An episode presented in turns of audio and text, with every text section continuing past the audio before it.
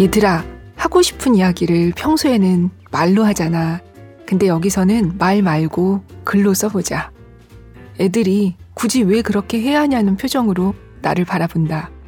말로 하면 다 날아가 버리기 때문이라고 나는 대답한다.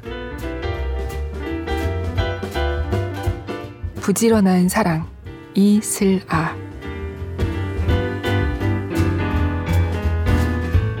안녕하세요. 2020년 11월 22일 북적북적입니다. 어서 오세요. 저는 조지연입니다.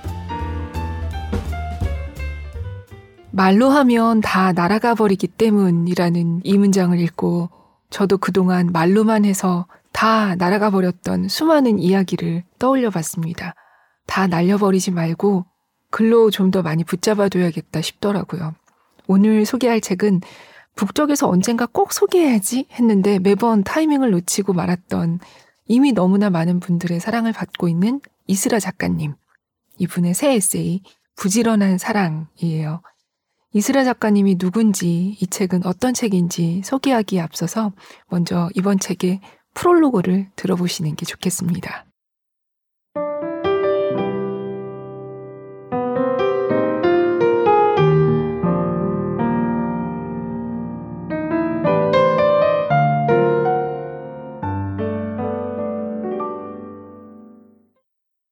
프롤로그 부지런히 쓸 체력, 부지런히 사랑할 체력.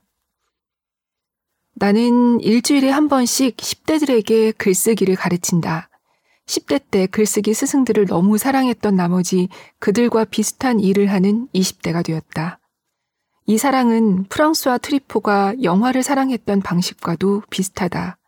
영화를 사랑하는 첫 번째 단계는 영화를 두 번 보는 것이고 두 번째 단계는 영화에 대한 평을 쓰는 것이고, 세 번째 단계는 영화를 만드는 것이며, 그 이상은 없다고 트리포는 말했다. 글쓰기 수업의 개근자였던 나도 첫 번째로 스승들의 모습을 보고 또 보았다. 두 번째로는 그들을 향해 여러 편의 글을 썼다. 세 번째로는 그들이 섰던 자리에 서보았다. 같은 곳에 서서 다시 떠올렸다. 은 선생님, 곽 선생님, 옥 선생님, 그리고 어딘.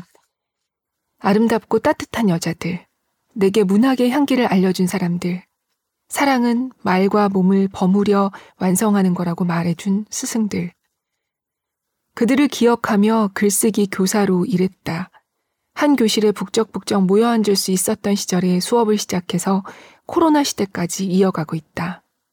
이제 아이들과 나는 마스크를 쓰고 만난다.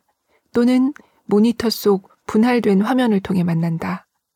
격변하는 세계이자 나빠지는 세계 속에서 글쓰기로 무엇을 할 수 있을지 날마다 생각한다. 수업에서 아이들과 나는 이따금씩 주어를 바꿔가며 글을 썼다. 나는, 너는, 엄마는, 아빠는, 할머니는, 할아버지는, 언니는, 오빠는, 형은, 누나는, 몸이 아픈 내 친구는, 영상 속 그들은, 소는, 돼지는, 닭은, 박쥐는, 이제는 죽고 없는 그는, 멀리 있는 당신은, 어제의 너는, 내일의 너는. 그러자 우리의 마음이 바빠졌다. 주어를 늘려나갔을 뿐인데, 나에게서 나무로 시선을 옮겼을 뿐인데, 그가 있던 자리에 가봤을 뿐인데 안 들리던 말들이 들리고 안 보이던 것들이 보였다. 슬프지 않았던 것들이 슬퍼지고 기쁘지 않았던 것이 기뻐졌다. 하루가 두 번씩 흐르는 것 같았다. 겪으면서 한 번, 해석하면서 한 번. 글을 쓰고 누우면 평소보다 조금 더 나이가 든 채로 잠드는 듯 했다. 우리는 글쓰기의 속성 중 하나를 알 것 같았다. 글쓰기는 게으르고 이기적인 우리를 결코 가만히 두지 않았다. 다른 이의 눈으로도 세상을 보자고, 스스로에게 갇히지 말자고 글쓰기는 설득했다. 내 속에 나만 너무도 많지는 않도록, 내 속에 당신 쉴 곳도 있도록. 여러 편의 글을 쓰는 사이 우리에게는 체력이 붙었다. 부지런히 쓸 체력과 부지런히 사랑할 체력. 이 부드러운 체력이 우리들 자신뿐 아니라 세계를 수호한다고 나는 믿는다. 아이들도 나도 글을 쓰며 간다. 모두가 처음 맞이하는 미래로.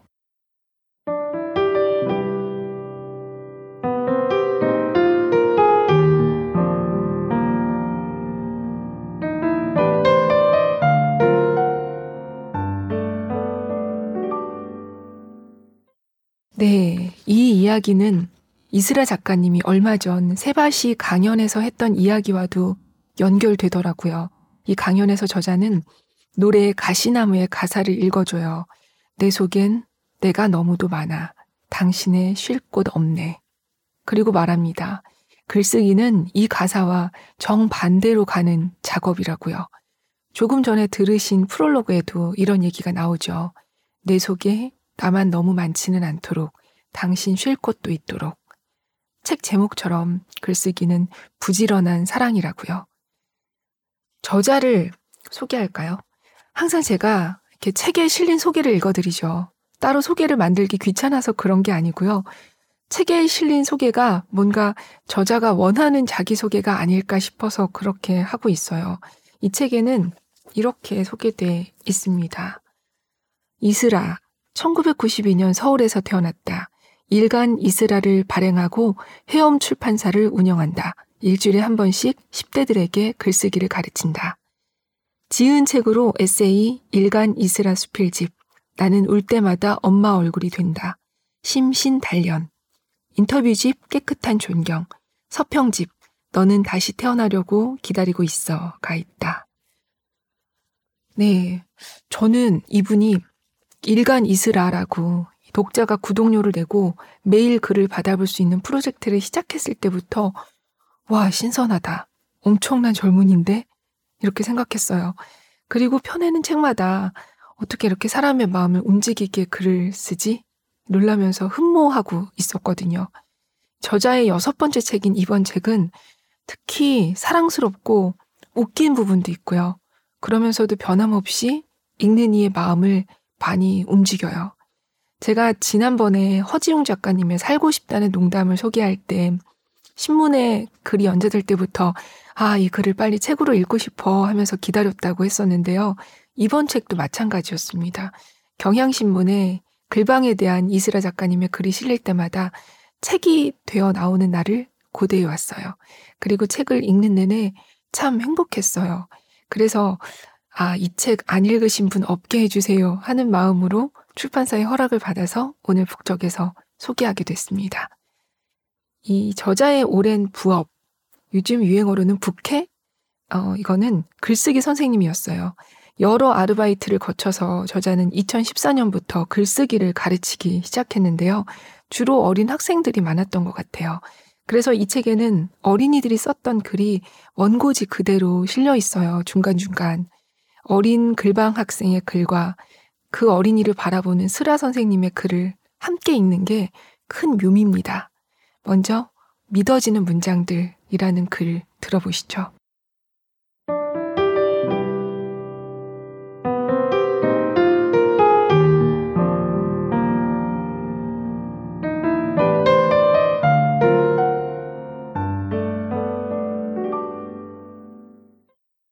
믿어지는 문장들.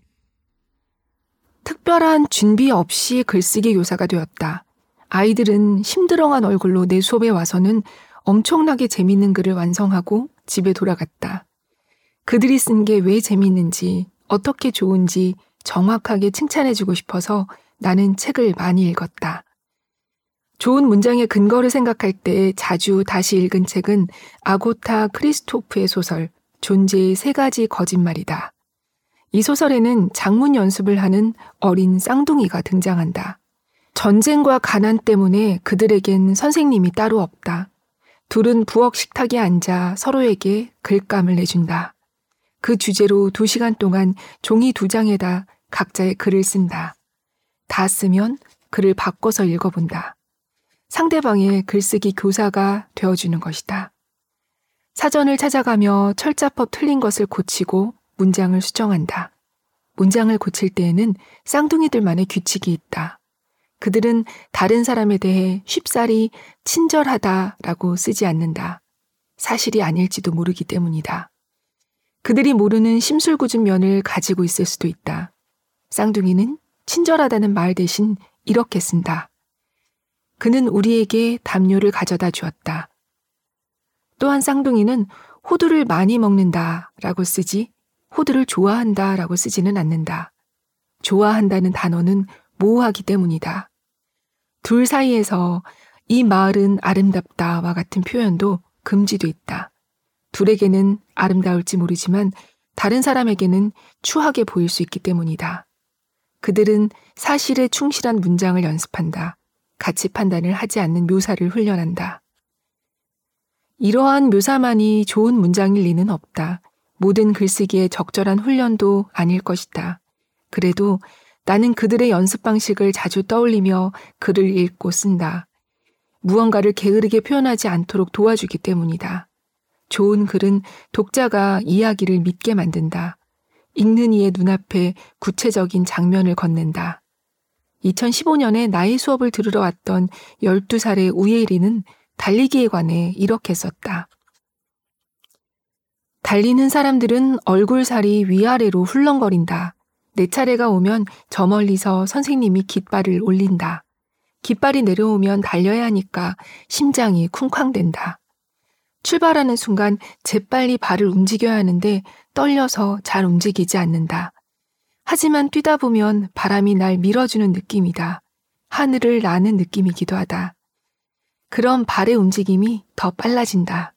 바람 생각을 하면서 뛰면 나는 어느새 1등이나 2등이 되어 있다. 이 글을 읽다가 내 심장도 좀 더 빨리 뛰었다.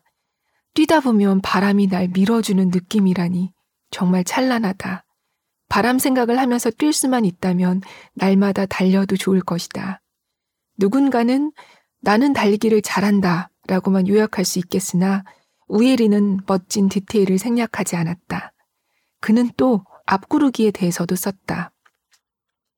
앞구르기는 재미있지만 막상 해보면 무섭다.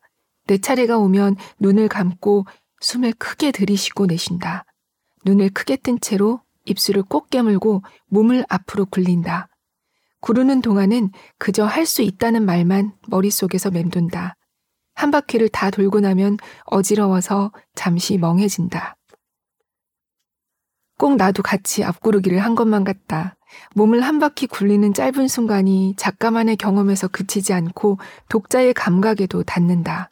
까먹고 있던 앞구르기의 두려움과 재미를 상기시킨다.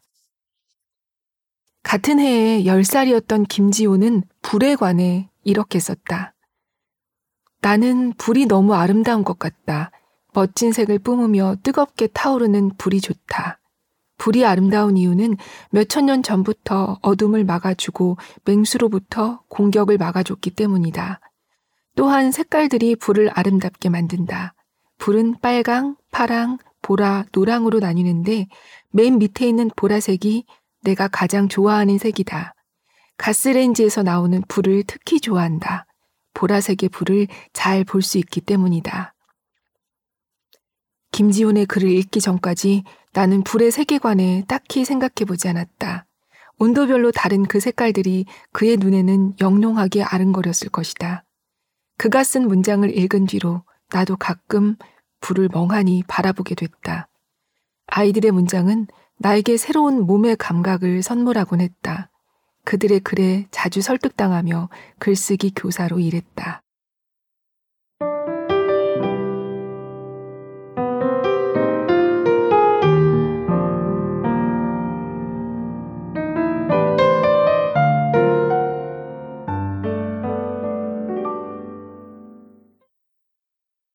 네.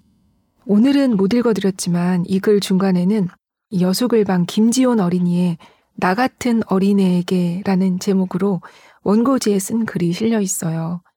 어, 인생에서 중요한 걸 이미 간파한 어린이인데? 라는 생각이 드는 이 글은 책에서 꼭 읽어보시기 바랍니다. 이어서 재능과 반복이라는 글로 가볼게요.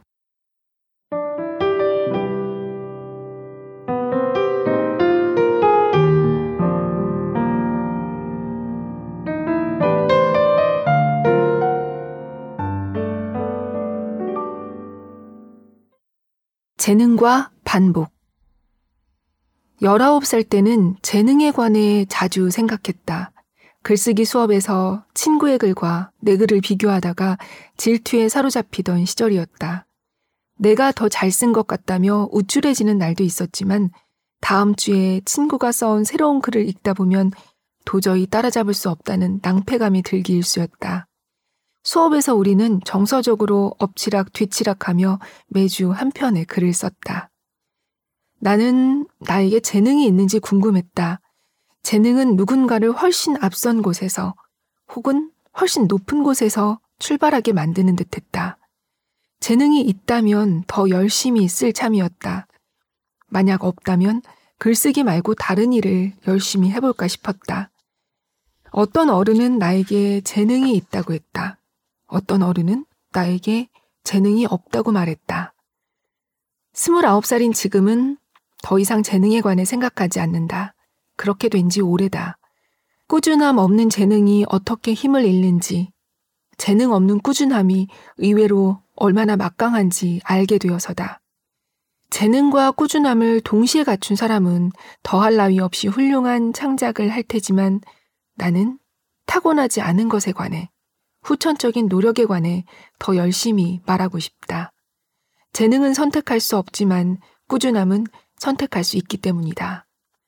생각해보면 10년 전에 글쓰기 수업에서도 그랬다. 잘 쓰는 애도 매번 잘 쓰지는 않았다.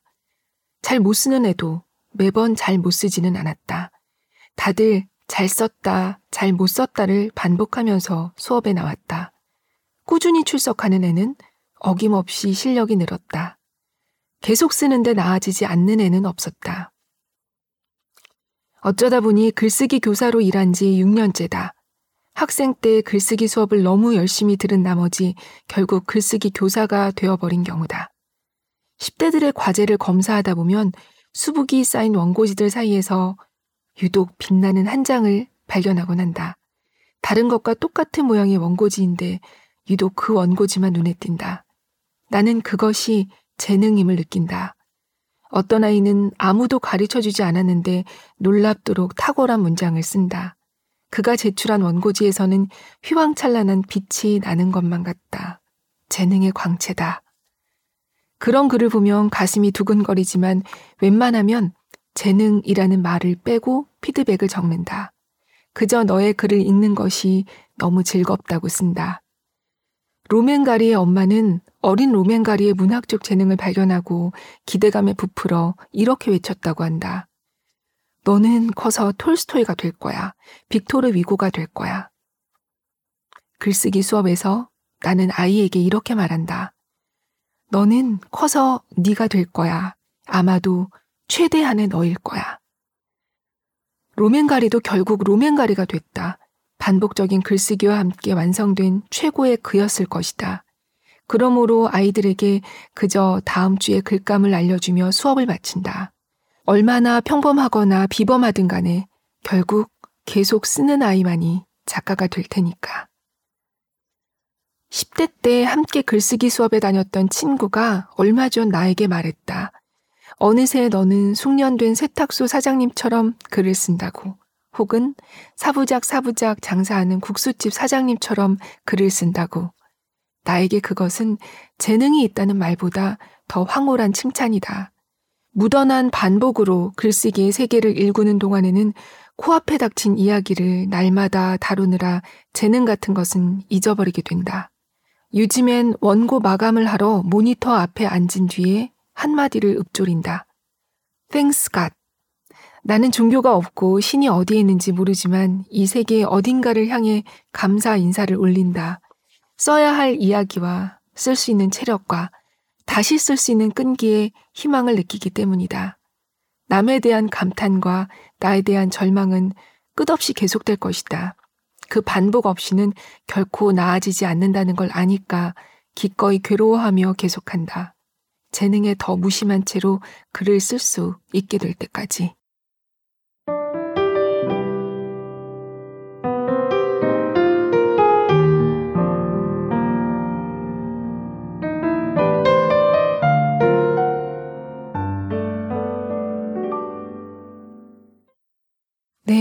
이 글도 참 공감되죠. 남에 대한 감탄과 나에 대한 절망, 재능과 꾸준함.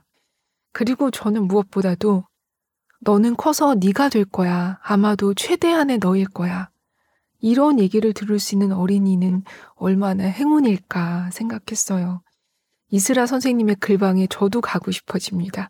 이 책에 보면 나이가 많은 학생들을 위해 글방을 연 적도 있더라고요. 음, 40대를 위한 글방도 혹 다시 열어주신다면 학생이 폭주하지 않을까요? 너무 가고 싶은데요. 책은 일곱 개의 큰 제목으로 나뉘어서 구성이 되어 있는데요. 방금 들으신 글 두 편은 제일 앞부분 글방의 시작에 실려 있습니다.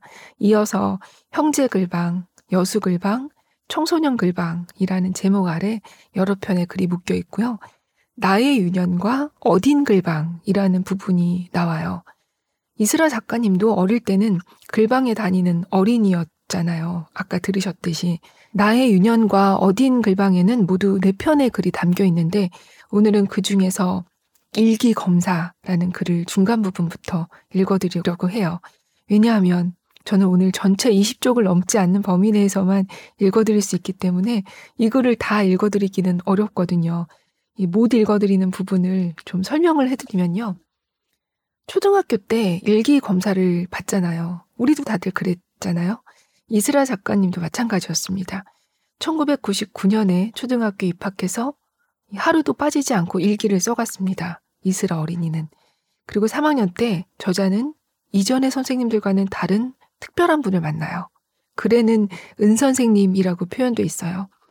3학년 1학기 첫날에 늘 그렇듯이 일기를 제출했고 학교 전에 돌려받았죠. 일기장을 펼쳐본 이스라 어린이는 깜짝 놀랍니다. 거기에는 일기보다 더 긴 선생님의 편지 같은 코멘트가 쓰여 있었거든요. 저자는 이렇게 썼어요. 누가 내 일기를 그렇게 열심히 봐준 게 처음이었기 때문이다. 음성이 아닌 텍스트로 말을 걸어준 선생님도 처음이었다. 그래서 사명감이 생깁니다. 그날부터, 아, 오늘은 또 뭘 쓸 것인가? 선생님을 어떻게 웃겨드릴까? 글감을 찾아서 열심히 씁니다. 저자가 당시 자신의 정체성을 일기인이라고 표현할 정도로요. 게다가 이 은 선생님은 아이들의 일기를 통해 알게 된 얘기들을 실생활에선 모른 채 해주셨어요. 일기에 이렇게 온 마음을 털어놓을 수 있었던 3학년이 끝나고 4학년이 되자 반이 바뀌었습니다. 돌려받은 일기장엔 알아볼 수 없는 사인이 있을 뿐이었죠. 그 뒤 저자의 일기장에 더 이상 중요한 이야기는 등장하지 않게 됐고 나만 보는 일기장을 따로 만듭니다. 그리고 10대 후반이 됐을 때 어딘 글방이라는 어딘 선생님의 글방에 찾아가서 글을 쓰는데요. 여기서 서로의 글에 대해 의견을 나눌 때, 어, 일기 같아. 이런 평가는 자신과 거리를 둘 줄 모르는 자기만을 위해 쓴 글이라는 그 부끄러운 평가였습니다.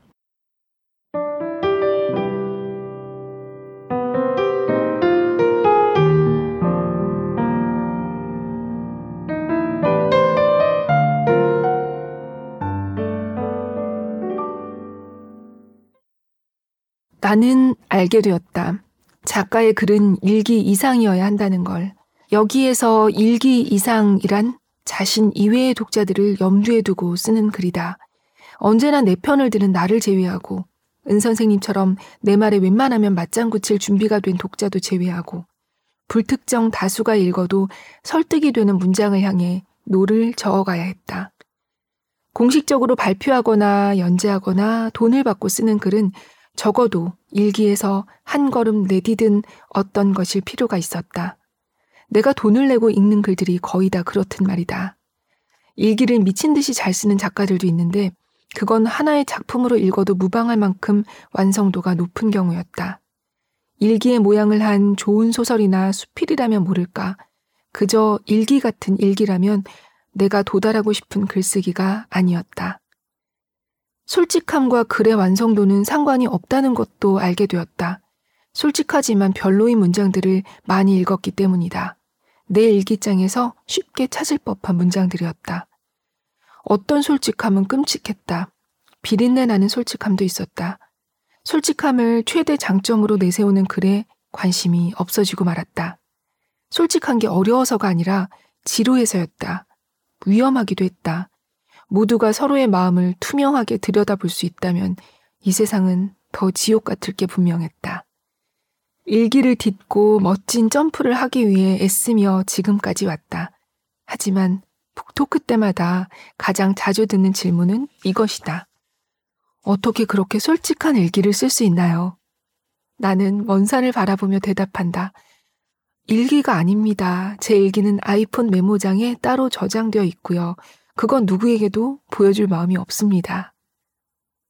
그럼에도 불구하고 솔직한 일기 쓰기를 연습했던 시절은 너무나 중요하게 남아있다. 은 선생님과의 한 해 동안 글쓰기를 내 도구로 만들 수 있었다. 그가 내게 솔직할 용기를 주어서 출발한 이야기가 있었다.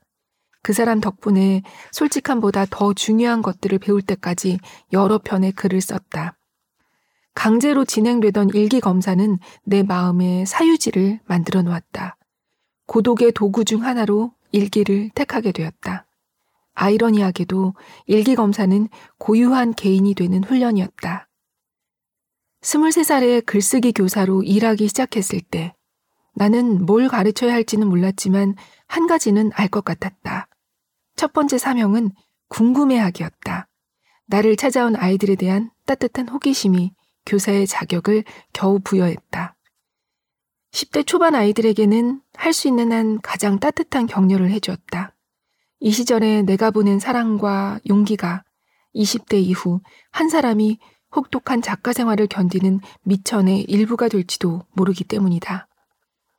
꼭 작가가 되지 않더라도 어떤 미천이 될 것은 분명했다. 탄력 있는 마음을 구성하는 미천 같은 것. 상처받지 않는 마음 말고 상처받더라도 곧 회복하는 마음. 고무줄처럼 탱탱한 그 마음을 구성하는 미천 같은 것. 28살의 나에게 원고지를 제출하고 긴장된 자세로 서 있는 아이들의 얼굴을 나는 이해할 수 있다. 일기장을 낸 뒤 콩닥콩닥 하던 내 가슴을 기억하기 때문이다. 아이들은 자신의 글을 읽어내려가는 나의 옆얼굴을 조심스레 살핀다. 그런 기색을 느끼며 나는 아이들의 글을 읽는다. 듬뿍 듬뿍 반응하며 읽는다. 말로는 하지 않는다. 그가 문장을 쓰는데 들인 수고에 비해 내 말은 너무 쉽고 가볍기 때문이다. 볼펜을 들고 아이의 마지막 문장 아래에 코멘트를 적는다. 코멘트를 적다가 금세 불안해진다. 신영철 평론가가 썼듯 글쓰기가 아주 느리게 말하는 일이라면 느린 말하기 한 편을 완성하기까지 아이가 들인 노력을 교사는 헤아려야 할 텐데 자꾸 중요한 걸 놓친 기분이 들어서다. 너무나 다정하게 일기 검사를 해주던 은 선생님을 만난 날로부터 20년 가까이 흘렀다. 나는 글을 검사하다가 자주 균형을 잃는 집에 돌아오며 자주 후회하는 글쓰기 교사가 되었다. 실수 없이 하는 건 궁금해하는 일뿐이다. 네 인생의 어느 하루가 다르다면 그것은 왜냐고 물어보는 일뿐이다. 보여줄 수 있는 일기를 쓴 날들이 쌓이면 언젠가는 아무에게도 보여줄 수 없는 일기를 쓰게 될 테니까. 보여줄 수 없는 일기를 쓴 날들이 쌓이고 또 쌓이면 다시 모두에게 보여줄 수 있는 글을 완성하게 될 테니까.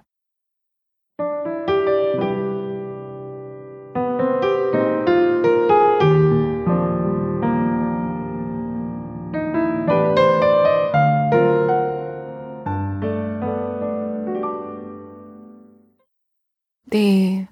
오늘 읽어드릴 부분을 고르면서 늘 그렇지만 이번에도 또 너무 행복한 선택의 고통에 시달렸어요. 사랑스럽고 웃기고 찡하고 마음을 다잡게 되는 수십 편의 글 중에서 딱 20종만 뽑는 거니까요. 저는 3배 정도를 줄인 다음에 줄이고 줄이고 또 줄이거든요. 일기에 얽힌 이 글은 우리 대부분이 비슷한 경험을 한 번쯤 해봤을 거라는 생각에 고르게 됐습니다. 보여주고 싶은 일기, 또 보여주고 싶지 않은 일기를 써왔던 지난 시간 속에 그 쓰는 마음, 쓰고 싶은 마음을 되살려서 일기 이상의 글을 완성할 수 있는 우리가 될 수도 있겠구나 싶었어요. 책에는 마치 예전에 은 선생님처럼 저자가 여수글방 어린이들에게 한 명 한 명 보낸 편지 수십 편이 실려 있는데요. 이 편지들은 12살 누구에게 25살 이스라가 사랑을 담아, 17살 누구에게 25살 이스라가 사랑을 담아, 이런 식으로 늘 마무리돼요. 성장하는 이 한 사람을 어느 시점에 만난 또 다른 사람이 이렇게 글을 통해 그 사람을 발견하고 사랑을 담아 피드백을 해준다는 게 참 감격적이어서 이 편지들을 여러 번 다시 읽게 되더라고요. 제가 그리고 이 책 부지런한 사랑을 초판을 사서 그런지 표지를 넘기면 저자 사인이 있는데요. 이 책에 깃든 따뜻하고 즐거운 힘이 독자님께 전해진다면 좋겠습니다. 라는 내용이 있어요. 네, 전해줬어요. 이 따뜻하고 즐거운 힘이라는 말이 매우 정확한 표현인 것 같아요. 이렇게 따뜻하고 즐거운 힘을 전할 오늘의 마지막 글로 가볼까요?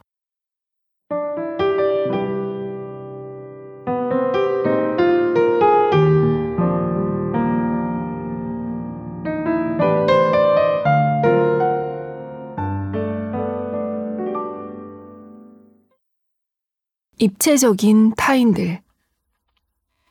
어느 날 초등부 글쓰기 수업을 마치며 나는 칠판에 숙제를 적었다. 숙제의 글감은 좋은 놈, 나쁜 놈, 이상한 놈이었다. 주위 사람들의 어떤 면모를 좋거나 나쁘거나 이상하다고 생각하는지 질문하는 글감이었다. 일주일 뒤 아이들은 숙제를 제출했다. 아홉 살의 이한이는 자신의 친구 재하를 좋은 놈이라고 말하며 이렇게 썼다. 제한은 필요한 게 있으면 빌려주고 칭찬을 잘해준다. 반면 나쁜 놈으로는 해리포터 시리즈의 악당 볼드모트를 골랐다. 그는 죄 없는 사람을 죽이고 고통을 준다. 이상한 놈으로는 에릭이라는 인물을 골랐다. 이한이가 좋아하는 책 조지의 우주를 여는 비밀 열쇠에 등장하는 천재 과학자다. 이한이가 쓰길 내가 생각하는 이상한 놈은 보통 사람들과는 다른 사람. 이라고 했다. 나는 물었다. 보통 사람이란 무엇일까? 다르다는 게 꼭 이상한 것일까? 이한이가 대답했다. 엄청 심하게 다르면 이상해요. 예를 들어 우주에 자기 마음대로 갈 수 있을 만큼 다른 사람 있잖아요. 그는 다시 책에 눈을 돌리고 에릭의 이야기에 빠져들었다. 이한이에게 에릭은 달라서 싫은 사람이 아니고 달라서 매혹적인 사람이었다. 언젠가는 그 다름에 대해서 이상한보다 더 좋은 형용사를 붙일 수 있게 될 것이다. 한편 9살의 이완은 요즘 심취해서 읽고 있는 어린이용 그리스 로마 신화책의 캐릭터들에 관해 썼다. 좋은 놈으로는 헤스티아 신을 꼽고 나쁜 놈으로는 아폴론 신을 꼽으며 이렇게 썼다. 아폴로는 동생 아르테미스가 사랑하는 오리온을 직접 죽이게 했다. 아무리 싫어도 그렇지 그건 아닌 것 같다. 이화가 신화 속 캐릭터에 집중할 때 12살 서현이는 동시대 뉴스 속 사람들을 원고지에 데려왔다. 좋은 놈은 지금 코로나19 바이러스를 더 퍼뜨리지 않기 위해 조심하고 노력하는 사람들이다. 나는 그런 사람들이 너무 고맙다. 자신이 바이러스에 감염될 수도 있지만 다른 사람들을 치료하는 사람들에게 특히 그렇다. 나쁜 놈은 코로나19 바이러스에 감염된 사람들을 비난하는 사람들이다. 코로나에 걸리고 싶어서 걸린 것도 아닌데 말이다. 이상한 놈은 코로나가 끝나지도 않았는데 조심하지 않는 사람들이다.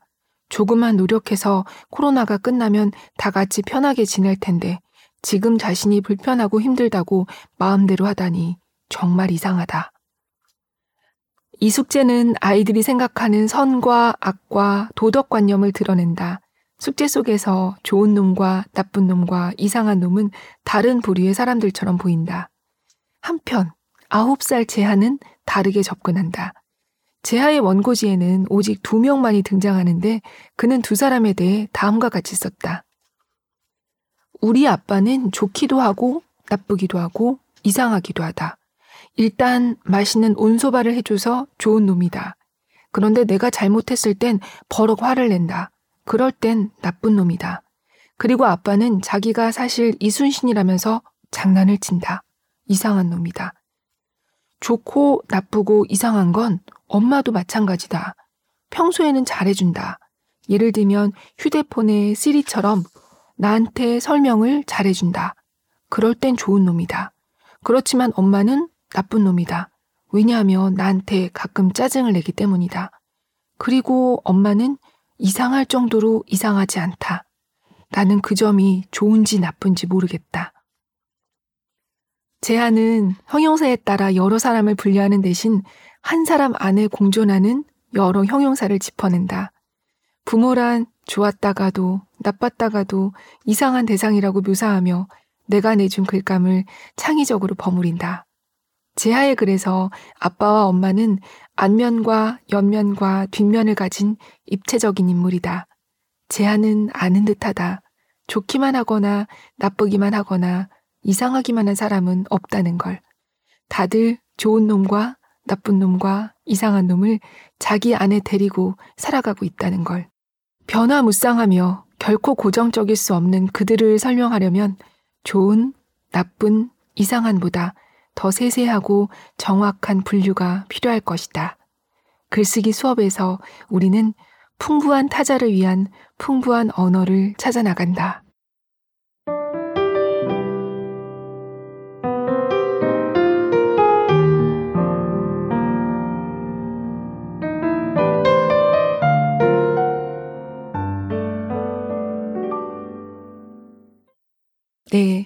좋기만 하거나 나쁘기만 하거나 이상하기만 한 사람은 없다. 그런 노래가 있어요. 이 싱어송라이터 스텔라 장의 빌런이라는 노래인데요. 아시려나 모르겠습니다. 우리는 모두 좋은 편의 영웅인 척 하지만 누군가에게는 악당일 수 있다. 왜 아니라고 생각해? 세상엔 검정과 하양으로 나눌 수 없는 다양한 명도의 회색이 있잖아. 이런 내용이에요. 가사가 아주 절묘한데 한번 들어보세요.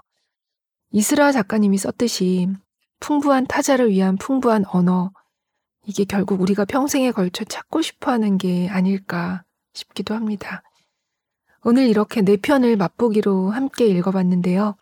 이것 외에도 음식과 글쓰기, 소년의 마음으로 쓰는 소년의 글, 탄생과 거짓말, 무엇이 야한가, 주어가 남이 될 때, 글투의 발견, 쉬운 감동, 어려운 흔들림, 그리움과 디테일, 먼저 울거나 웃지 않고 말하기, 해명하지 않을 용기, 언니들의 문장, 어린이의 허송세월 등등 여러분과 다 같이 읽고 싶은 글이었습니다. 올해는 특히 코로나 때문에 이 글쓰기 수업도 온라인으로 해야 하는 시기가 있었다고 하는데요.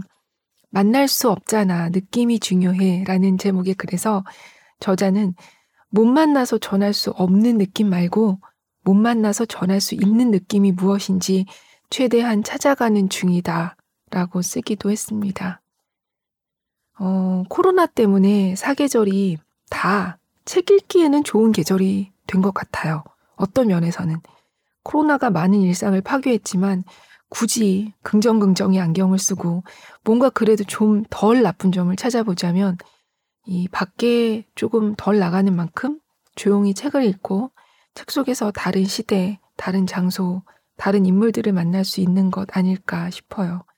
부지런한 사랑을 읽으면서 물론 쓰는 사람의 마음, 잘 쓴다는 게 뭔지에 대해 생각하게 되지만 한편으로는 읽는 사람으로서도 더 세심하게 읽을 수 있게 되기도 하는데요. 이 책 229쪽에 이런 부분이 있었어요. 교사에게 발언권이 돌아왔을 때 나는 말했다. 좋은 글은 장면을 선물한다고. 읽는 이의 마음속에 몹시 인상적인 이미지를 그려서 글을 내려놓고도 이야기가 자꾸만 떠오르게끔 한다고.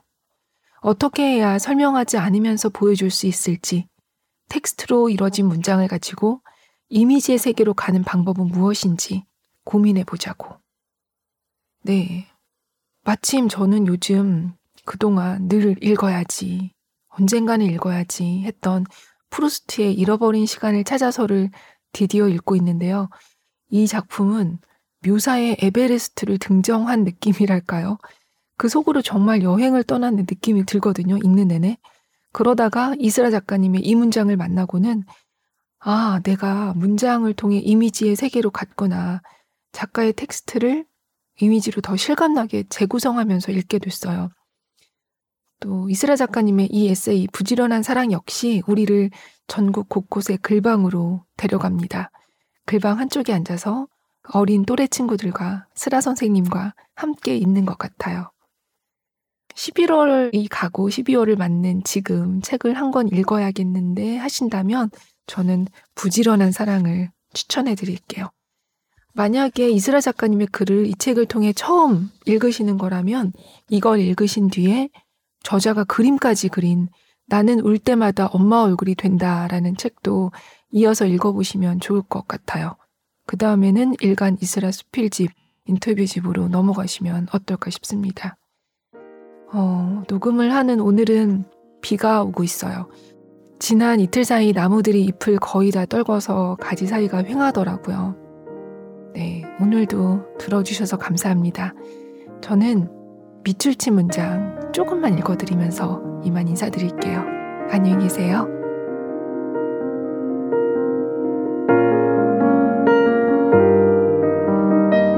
선생님이라고 불렸지만 교실에서 가장 많이 배우는 사람은 나였다. 내가 모르는 걸 가르쳐줘서 고마워. 몰랐던 이야기를 잔뜩 들려주고 써줘서 고마워. 어떤 건 내가 알 것 같은 이야기이기도 했어. 어떤 글의 피드백을 적기 위해서는 내 삶의 경험치를 총 동원해야 했어. 그걸 다 동원해도 모르겠는 이야기도 있었어. 더 잘 살아야 할 것 같았어. 글쓰기 교사가 되려면 정말 그래야 할 것 같았어.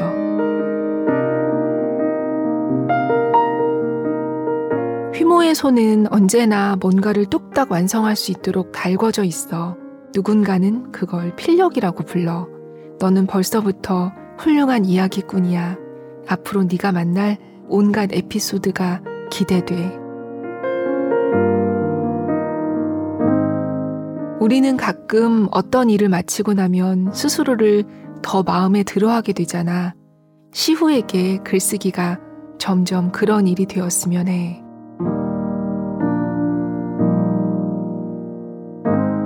꾸준히 매일매일 발전하는 너의 모습을 보며 나도 조금 더 부지런해질 힘을 얻곤 해.